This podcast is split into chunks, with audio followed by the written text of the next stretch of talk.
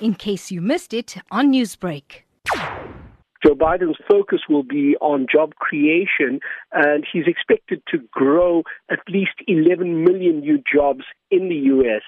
Some of the other policies that he has in mind is an increase in terms of the GDP for the U.S., and this is amidst a baffled U.S. economy during COVID 19.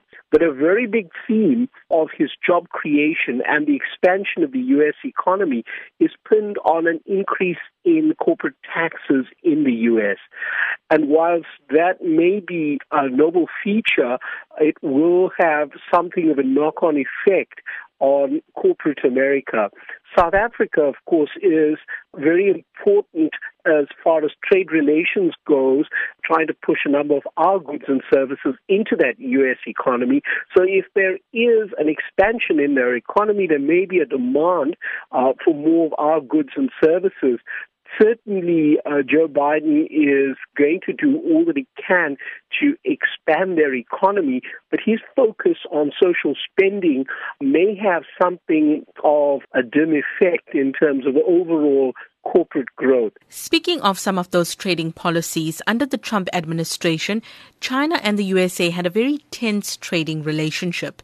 Now, taking South Africa into consideration, China is one of our biggest export markets. So, how do you predict a Biden presidency will impact that, if at all?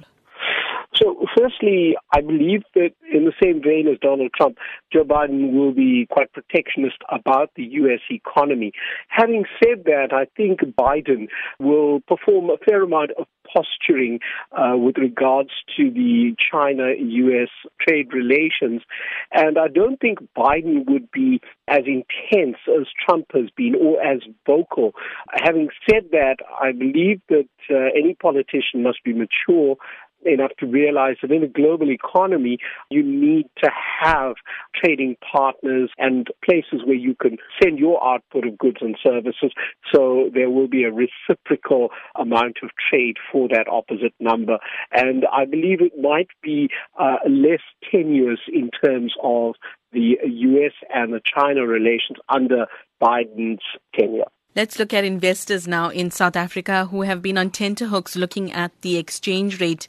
How can investors in South Africa now position themselves into the year end? I believe that as you see the U.S. markets open over the next few trading sessions, and particularly news around the elections, you're likely to see uh, Wall Street dip slightly, and there may also be some dollar weakness that may come into the market, effectively more Rand strength.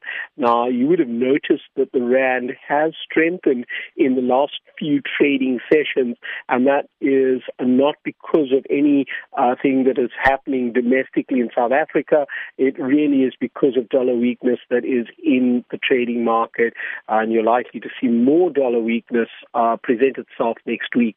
These are just uh, temporary setbacks, uh, and I think it will be more a question of uh, traders watching out to see if there will be any sweeping legislative changes coming out of Biden's administration.